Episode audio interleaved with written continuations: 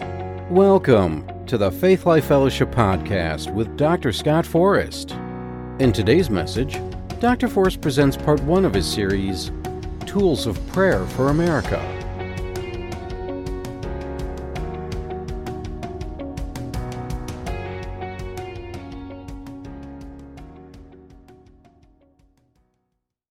All right, praise the Lord. This morning we're going to start a series called Tools of Prayer for America. Tools of Prayer for America. Some of you may remember when I taught this series back in August and September of 2018, but I believe there's a good number of people here that have not heard this series. I figured with the advent of the coronavirus and the societal upheaval that we're seeing in the streets and the tipping point election that's on the horizon, you know, I felt strongly impressed in my spirit that it was time to preach this series again.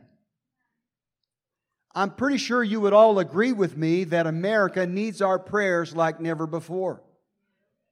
So, the first thing I'm going to share with you is the dream that I had in 2018 that launched this series in the first place.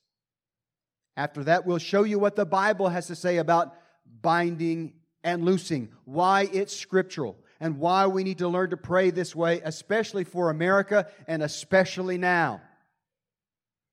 So, the week of July 4th, 2018, Trish and I were in New Orleans visiting Alicia, our middle daughter, and her husband Josh. And during that visit, I had occasion to take an afternoon nap on their living room couch. Let me tell you how that went down. We had eaten lunch, and Josh said, I'm going back to the bedroom to take a nap. Alicia and Trish said, We're going shopping. Do you want to go with us? And I said, Let me pray about that. Uh, no. And I laid down and I took a nap on their very comfortable living room couch. During that nap on the 6th of July, I had a waking dream in which there were thousands of people gathered before me on a large grassy area to celebrate the 4th of July during the week of the 4th of July. They were organized in groups of different national origins, different ethnic groups, all different types of people. But I somehow knew in my dream that they were all Christians and they were all American citizens, whether they were citizens by birth or naturalization, they were all Americans. And they were playing music, cooking hot dogs and hamburgers, playing games, and having a great time and making a lot of noise. But as I looked over this enormous crowd of people, I saw a darkness begin to grow in the sky above the people. And to my dismay, none of these Christian people seemed to be aware of what was looming over their heads. So I had this urgency in my spirit that they were celebrating much too long and they were way past the time when they needed to transition from celebration to earnest and fervent prayer for America. Looking back, I realize now that the Lord was showing me that dark times were ahead for America. And the church of America needed to rise up and pray against the evil that was coming our way in the not too distant future. I am now convinced that the darkness I saw in July of 2018 has been brewing ever since and has begun to manifest here in 2020. So, getting back to the dream, I knew that my assignment was to communicate to this large and diverse body of believers that they desperately needed to pray for America. And as I prepared to do that, someone to my right handed me a large toolbox. And when I say large, it was four or five times larger than any toolbox I've ever seen. It was painted gray and it weighed about four or five hundred pounds. Now, evidently, in dreams, you're stronger than you are in natural life. I was able to hold up this enormous toolbox. And I knew in my spirit that the person to my right that had given me the toolbox knew everything there was to know about America and everything there was to know about the looming darkness. I believe it was the Lord. And I know that He was giving me the toolbox so that I could share the tools with the people and help them learn to pray more powerfully and more effectively for America. So I took the toolbox and balanced it on a long, narrow bench that somehow was just there. And at first, I put the toolbox on there parallel to this narrow bench. And I knew as soon as I opened that thing up, it was going to go unstable and fall down. So, what I ended up doing is I took the toolbox and I turned it perpendicular, put it near the top of this long, narrow bench, forming a cross, but also allowing me to open the toolbox so the people before me could see the tools that were available to them. I think that was very symbolic. We'll talk about that here in just a minute. So once it was balanced and I knew it wouldn't fall over, I opened up the toolbox and made the tools available to the thousands that were before me, and I began to say these words. Let us use these tools to honor our forefathers and let us pray for America. America needs our prayers. But unfortunately, they were making so much noise in their celebration, they could not hear what I was saying. So I began to shout to each group, one by one, hold it down, cut off your music. I've got something to say. And I went from group to group to group to group, and they all successively shut down their music. I got to this last group. It was a group of Chinese. And even though they were Americans, they had not learned the language very well, and they could not understand what I was saying, partly because of the noise, but also because they didn't speak English real well. So I finally gave them the cut sign cut your music. And they understood that. And they cut the music. And there was total silence. Now, I don't know why it didn't occur to me in the dream to do that to the rest of them, because they weren't hearing me holler because of their music. But at any rate, I got them all to shut off their music and I got all their attention and I began to speak to them.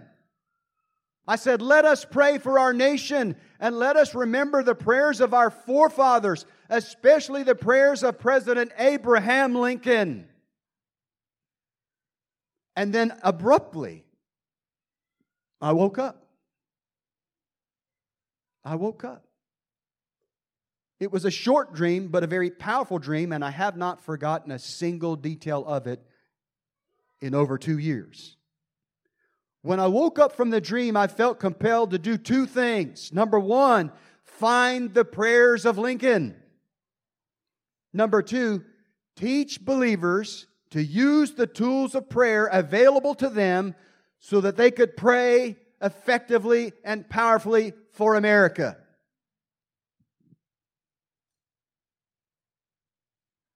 after looking for quite a while for a specific prayer that Abraham Lincoln prayed, I couldn't find anything that seemed to fit. It finally dawned on me that the dream was all about a call to prayer. So I began to look and see if there was a call to prayer that Abraham Lincoln issued in his day. And lo and behold, on April 30th, 1863, President Lincoln issued a national call to pray for the nation in the midst of a bloody civil war. Very significantly, this proclamation was made four months, four months after the Emancipation Proclamation of January 1st, 1863, which legally set three and a half million slaves in America free. But after he made that Emancipation Proclamation, the Civil War heated up even more. And they weren't about to let go of their slaves without a fight. So, this is the environment, this is the time in which Lincoln, I believe, felt completely overwhelmed. And he issued a national call to prayer because America needed prayer. Amen. It's a very powerful proclamation. I encourage you to read it. I'm not going to read it to you this morning because it's fairly lengthy, but I will post it on the website so you can download it and read it for yourself. This proclamation was addressed to a divided nation, torn because of the curse of slavery and the resulting civil war that pitted brother against brother. It's an amazing call to prayer and very timely for us to reflect upon and apply to the America of 2020. So, how and why is this call to prayer issued over 157 years ago? How is it relevant to the America of 2020? Well, once again, we find ourselves a divided nation. And even more so than the last time I shared this dream, we find ourselves in the midst of what many people call another civil war, pitting brother against brother, Americans against Americans. And it ought not to be so. So, just like Lincoln issued a call to prayer for the America of 1863, our leaders today need to issue a call to prayer for the America of 2020 and beyond. Isn't that right? Listen, in order to push back the darkness that threatens to overtake our nation, we need to pray that righteousness, truth, and justice not only prevail, but reign in our nation. Amen. In every sphere of influence, in every state, in every city, in every election, local, state, or federal. So I'm adding my voice to the rising chorus of leaders who are calling on American Christians to set aside their differences and pray for America like never before. Let us answer the call to pray for America and let us use every tool that the Lord has made available to us so that we can pray more powerfully and more effectively. Amen. I don't think we need to leave any tool in that toolbox. If you remember, I had to balance the toolbox perpendicular to and on top of this narrow bench in such a way that it formed a cross. The Lord told me what that meant was this. All of the tools we're going to study and learn to use in this series have to be balanced upon or have to be derived from and anchored in the finished work of the cross of Jesus Christ. So, here are some of the tools that the Lord showed me that were in our toolbox and we need to use to pray more effectively and more powerfully for America. I don't mind sounding like a broken record when I say that. Number one, binding and loosing, which we're going to cover today. Find that in Matthew 16, 19. Number two, prayer of agreement, Matthew 18, 19. Number three, the name of Jesus, Acts 16, 18. Number four, the blood of Jesus, Hebrews 10, 19.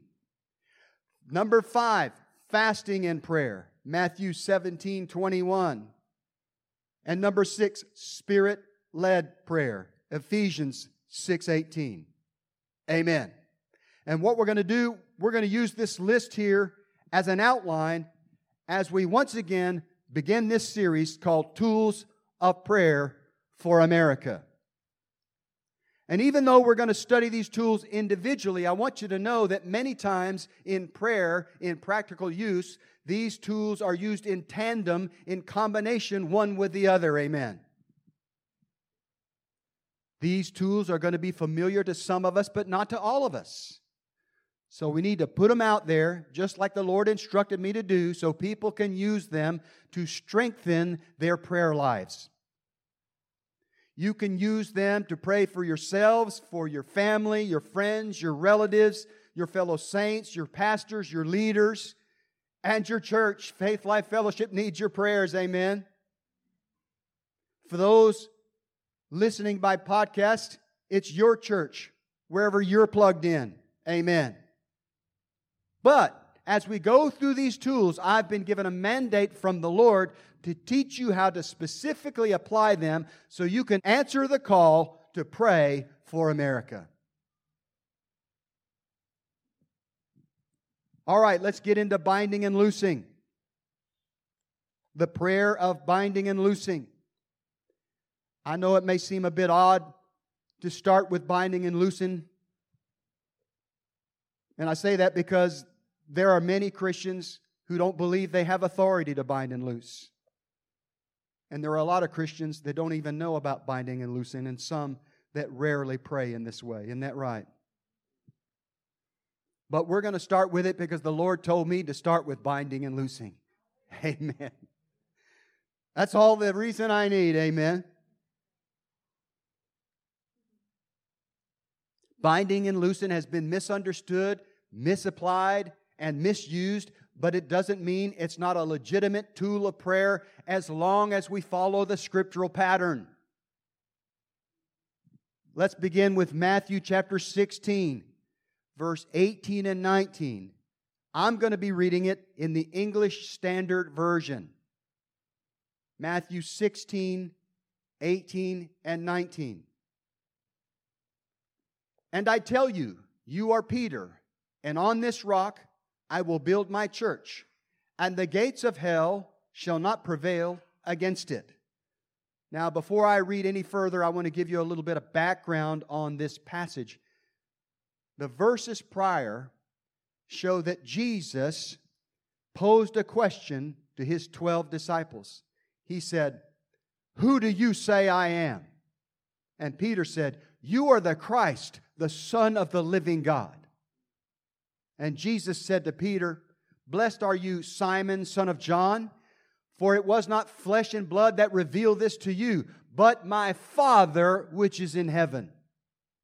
Amen. It was supernaturally revealed to Peter. It was a rock of revelation that he received.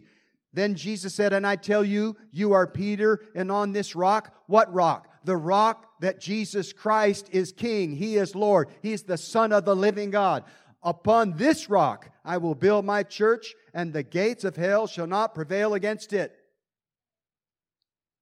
I will give you the keys of the kingdom of heaven. And whatever you bind on earth shall be bound in heaven, and whatever you loose on earth shall be loosed in heaven. That's pretty plain, isn't it? There are people that read this and have no idea what that's talking about. So let me break it down for you. Some of the key words that are used in this passage here. First of all, keys keys of the kingdom. The Greek word there implies that the keeper of the key has the power to open or shut, and it's used figuratively throughout the New Testament to denote power and authority. The man who's got the key has the power and the authority to use it. Amen? The word bind comes from a Greek word that means to bind, to tie, or fasten to fasten with chains, to throw in chains, to put under obligation, to forbid, prohibit, to declare to be illicit or illegal. Isn't that interesting? The word loose means to loosen anything that is bound or fastened in any way, to release from obligation. The exact opposite of binding. Now, there's a couple of excellent examples in the New Testament that show you both binding and loosing. Amen? The first one is in Luke 13 16. You don't have to turn there, I'll tell you what it's about. In Luke chapter 13, verse 16, it's the story of the woman. She had demonically inspired severe arthritis, so she was bowed over for 18 years, and the Bible says she was not able to lift herself up. She came into the synagogue on the Sabbath day, and Jesus said this about her. He said, Ought not this woman, being a daughter of Abraham, what does that mean? It means she has a covenant with God that included healing.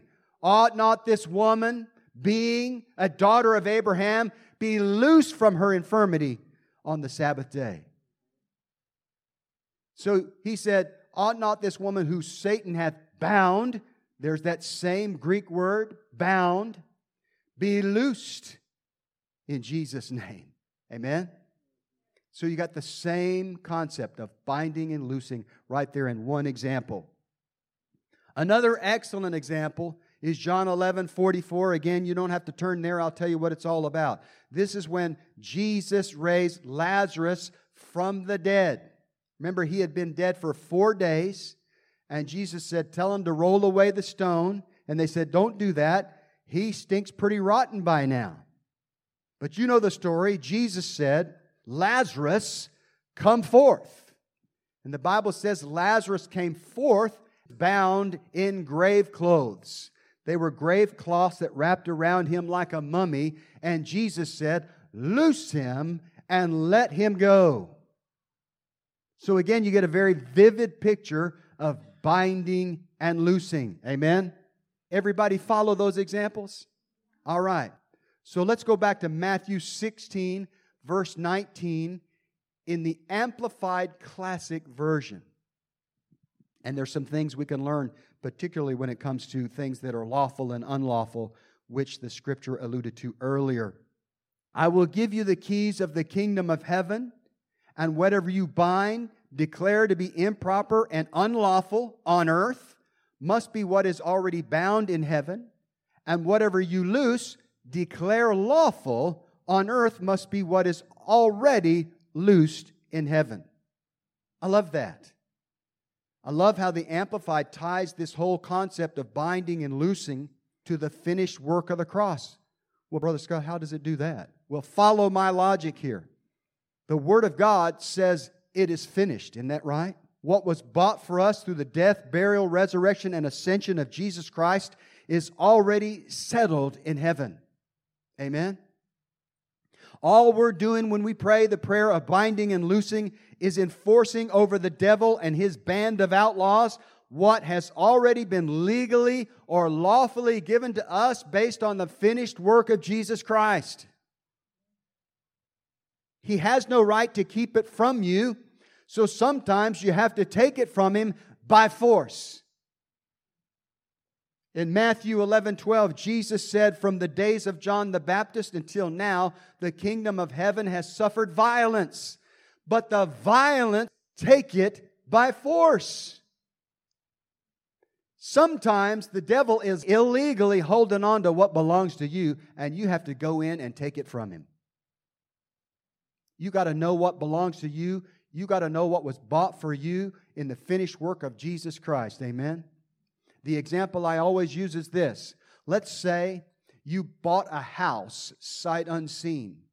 You lived in California and you moved to North Carolina to take possession of your house, but it took a couple of months for you to get there. You arrived with the title deed in your hand only to find out that a group of squatters had moved into your house. You have the legal right now because that thing belongs to you, that house belongs to you. You have the title deed. You can go in there and get the law to bind these people and have them forcibly removed from your house. Sometimes the devil will hold on to what belongs to you and you have to yank it out of his hands. And you got to know what belongs to you if you're going to do that. Amen? You got to know what it means to bind and loose. All right, let's talk about the origins of the keys of the kingdom.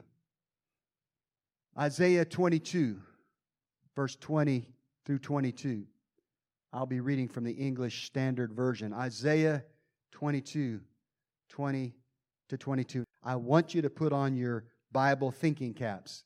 There's a little bit of thought that is required in what I'm about to show you. Just stay with me. I want to tell you about this passage. I'll give you the background so that it's more understandable as we read through it.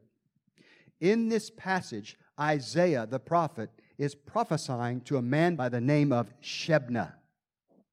Shebna was the courtier of King Hezekiah. That's like the prime minister, the number two in command. Shebna was over all of Hezekiah's kingdom and all of Hezekiah's house, kind of like Joseph was when he was prime minister of Egypt under Pharaoh, second in command over everything in the nation. This was Shebna, but Shebna used his position to enrich himself. He didn't care about the people, he didn't care about the kingdom. So God replaced him, and Isaiah is prophesying to him that we have found a man that is more righteous than you, and we're taking your position and your authority and we're giving it to him. All right? Verse 20 In that day I will call my servant Eliakim, the son of Hilkiah, and I will clothe him with your robe, and will bind your sash on him, and will commit your authority to his hand and he shall be a father to the inhabitants of Jerusalem and to the house of Judah. And I will place on his shoulder the key of the house of David. He shall open, and none shall shut, and he shall shut, and none shall open. Amen. These courtiers, I read somewhere, they actually were given an oversized key that really didn't go to anything, but it was a symbol of their authority. The man who had the key was the man that could open and nobody could shut, or shut and nobody could open. He had all authority, he had all power. A little diversion here. Back in the 90s, when I was flying the A 10 Thunderbolt fighter jet, I was invited to fly a jet to Mena, Arkansas, little hick town in the Ozarks of Arkansas, with only a 5,000 foot runway we had to get a waiver for me to fly into a runway that short. And so I was the first ever jet fighter aircraft to land at Mena Airport. And so I landed, I shut the engines down, I climbed down from the cockpit, and the mayor of the city met me, and he gave me the key to the city of Mena. Same kind of deal, although I don't think I had all authority over the city of Mena. You get the picture, though. The man with the key is the man with the authority. Amen. So, as I said, Eliakim replaced the self serving traitor Shebna as the courtier of the kingdom of Judah under King Hezekiah, as was prophesied by Isaiah in the passage we just read. So, listen to me. Eliakim had authority under Hezekiah over all his house, over all his kingdom. So if you consider Hezekiah to be a type of the father, then consider that Eliakim is a type of Jesus Christ to whom the Father has given all power and all authority over the kingdom of God. Do you see that? And this is borne out in Revelation 3 7 and I'm going to read it in the English Standard Version, Revelation 3 7. These are the words of Jesus as he dictates the letter to the seven churches of Asia Minor to the Apostle John. Listen what Jesus said. And to the angel of the church in Philadelphia, write the words of the Holy One, the true one, that's me, Jesus Christ, who has the key of David, who opens and no one will shut, who shuts and no one opens. Doesn't that sound familiar? almost verbatim what you read in the passage from Isaiah. I'm telling you again, the one who has the keys has all authority, has all power. And Jesus Christ inherited those keys by conquest. He's the one with the keys to death, hell, and the grave. And he said, Now I've given those keys to you to use for the kingdom of God. Amen. You don't need to hang those keys on a nail on your wall. You need to put them on your, your tool belt. You know, like the janitor's got the little thing that zips up and down. Y'all know what I'm talking about? Stink, you know. Y'all don't know what I'm talking about. You know what I'm talking about, don't you? Put the keys where you can get to them so you can use them, amen. So listen, clearly the key of David is a messianic type that Isaiah used to point to the greater Son of David, Jesus Christ, who would one day hold the keys of the kingdom of heaven, a symbol of the absolute authority that would be given unto him by the Father God. And then he turned around, as I've said already, and he gave those keys to us. Matthew 28 18 in the English Standard Version.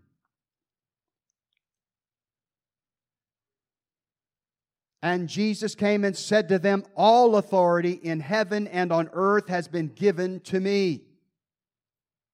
And then, after he gave the Great Commission there in Matthew 28 and also in Mark 16, he turned around and he delegated that authority to the church, to you and me. He gave us the keys to death, hell, and the grave. So let us use them wisely and let us use them to bind and loose in Jesus' name.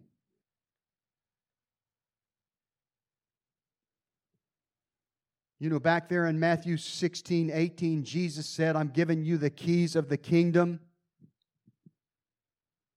and the gates of hell shall not prevail against you. It's kind of a curious phrase. You know, your first impression is these gates are flying through the air and you got to duck so they don't hit you. Or you got to stand there with a shield so it doesn't bowl you over. That's not correct. Gates are defensive in nature. The gates of hell shall not prevail against us because we got the key. We can open up the gates and set the captives free. A little bit different way of looking at it, amen? Glory to God. I got excited on that. We also have the keys that can be used to stop the attack of the enemy against our nation. Whether it's a plot to undermine our government, to erode our righteousness as a nation, or whether it's an outright attack against our people, our infrastructure, our police, our first responders, our military, regardless of which case it is, we can use our authority to bind and cancel the attacks of the enemy and loose the angels of heaven to wage warfare on our behalf. Amen. And behalf of our nation. Psalm 103, verse 20 and 21. English Standard Version. Bless the Lord, O you his angels, you mighty ones who do his word, obeying the voice of his word. Amen. Listen, when you bind the devil, you can loose the angels of heaven to enforce what you've already bound. I know some people get a little nervous about that. But notice the, the writer of the psalm here, he says, Bless the Lord, O ye his angels. He's given them an assignment. Bless the Lord. Why? Earlier in the verse, he says, Bless the Lord, O my soul, and all that is within me. And then later in the psalm, he says, Okay, now, angels, you get in on the action too. Another thing that you need to know anytime you speak the word of God, you are launching angels because the verse says they obey the voice of his word. So bind the enemy and then just unleash a barrage of the word of God, and that will loose angels, amen that go forth and enforce what you just bound. I hope everybody's following me. Amen. Amen. So at this point, I'd like to wrap things up by sharing an example of the prayer of binding and loosing, which I used when I was praying for America in August and September of 2014. That's a little bit wild, but listen, it happened. And I'm going to share it. During that season, in the summer and the fall of 2014, I found myself praying a lot for America. I found myself praying a lot in tongues, specifically for the safety of America and her citizens. And after years of letting this kind of prayer go dormant in my life, as I prayed in the Spirit, as I prayed Spirit led prayers, I felt myself slipping into binding and loosing for the first time in many, many years. And to be honest with you, I thought, this is old school. I'm not even sure I understand what this means. And here I am binding and loosing in Jesus' name. Still, I kept finding myself nudged by the Holy Spirit to pray in this way. A typical prayer for me would go something like this Lord, I, I bind the secret plans of the enemy against America in Jesus' name. And I ask you to loose the angels of God to cancel any destructive assignments against our people, our churches, our leaders, and our infrastructure. I would pray like that. It would just rise up out of me. This illustrates that many times, if you're praying spirit led prayers, it will lead you into binding and loosing by the Spirit. Listen, I don't bind and loose in the natural in my own self. I don't dare go there with binding and loosing unless I can do so inspired by the Holy Ghost. Do you understand what I'm saying? Because binding and loosing is a serious deal. It's not something you should do at the drive through at uh, Wendy's, you know. Oh, by the way, Lord, I bind and, and I'll loose this. And no, no, no. It has to be motivated by and inspired by the Holy Spirit, or you'll be off target.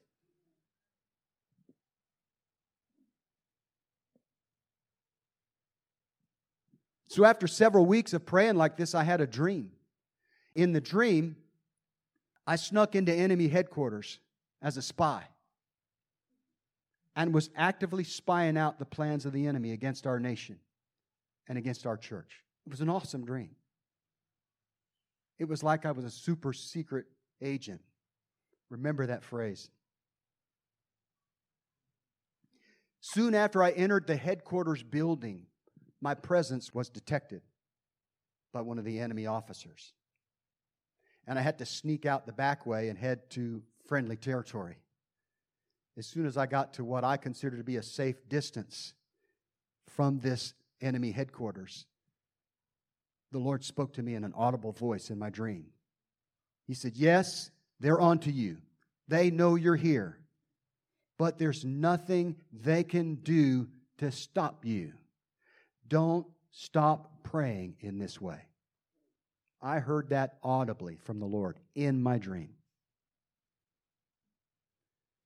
When I woke up from the dream, I knew that the Lord was referring to spirit led prayers that led to binding and loosing for America. Fast forward a week or so to two days before 9 11 2014. As I was praying, I felt specifically led to pray for the safety of U.S. senators and congressmen. It just come up out of my spirit, out of nowhere. Wasn't even thinking about it. It just came up out of my spirit. And I said, Lord, I don't care if they're Republican or Democrat, if they're U.S. senators and congressmen, they're Americans, and I'm praying for their safety. When I prayed that, I saw an image in my mind's eye Listen, something seen in the mind's eye is no less supernatural than an open vision if it was generated by the Holy Spirit. So I'm praying for U.S. congressmen and senators, and all of a sudden I see this image of a man with a suit and a vest on. He was a black man, and I discerned in the spirit that he was a congressman somewhere. I just didn't know what state or what district he represented. But I knew I was praying for this man. Then my prayers took a wild twist, and I heard myself praying this In Jesus' name, I bind any attacks of the enemy against our U.S. senators and congressmen, and I command any bombs that might be fashioned against them to either prematurely detonate or fail to ignite. I prayed that, and I have no idea where it came from but the Spirit. Father, I ask you to loose the angels of heaven to wage warfare on their behalf and to protect them from physical harm, I cancel the assignments of the enemy against them. This is what came out of my spirit. So early in the morning of 9/11, 2 days later, I got up at 3:30. I just had this anticipation that I needed to check the news. So I went to my computer in my study and I pulled up the first online article that I could find. And there was a report from the FBI. Listen to this.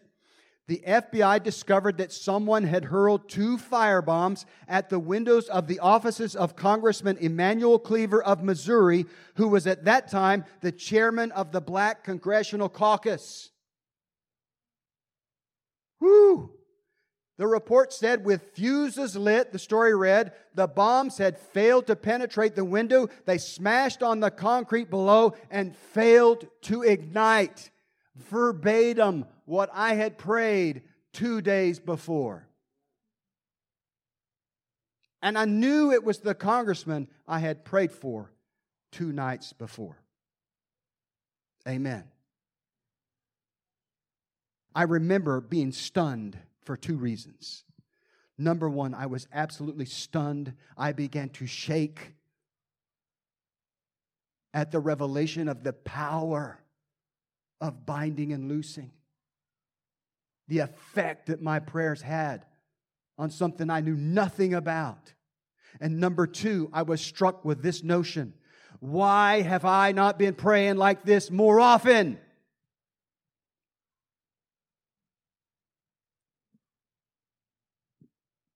A few weeks later, I had another dream about enemy headquarters.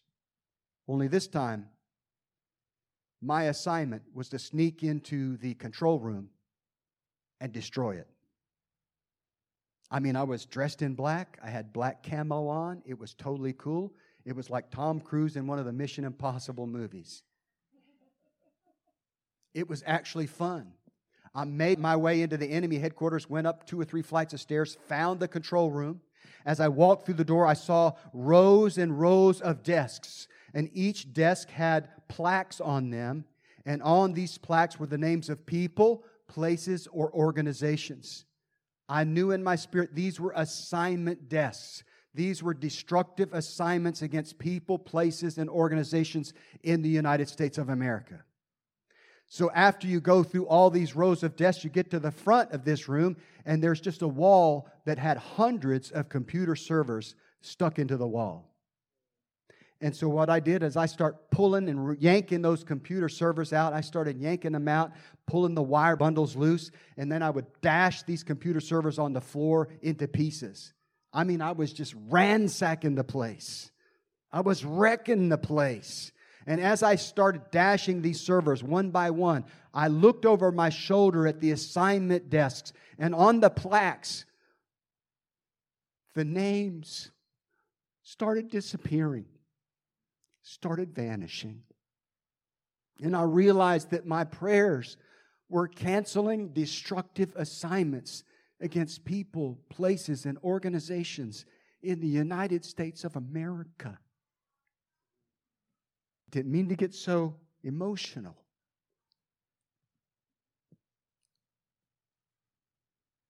This will get me out of it. Then came the funny part. As I'm wrecking the place, and doing so in fine fashion. Two enemy soldiers entered the room from the door that I came through. And I looked and I saw them over my shoulder, but I just kept working. I just kept destroying. And this is what they said He thinks he's some kind of super secret agent. And then I heard the audible voice of the Lord again. He said, Yeah, they know what you're up to but they can't do anything to stop you. Don't stop praying in this way. And then I woke up.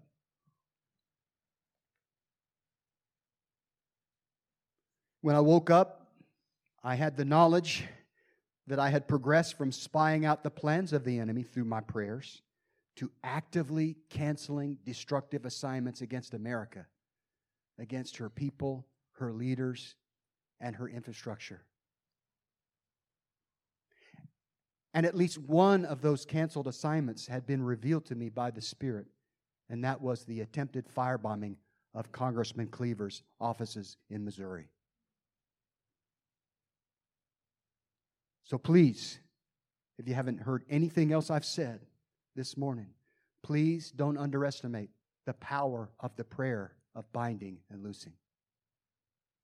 We have authority to use the keys of the kingdom to bind and loose in Jesus' name. We can use that authority to absolutely plunder the plans and the attacks of the enemy against our nation. It's powerful and effective, and we need to get back to this kind of praying. Stay tuned next week as we continue our series on tools of prayer for America. Amen? Amen.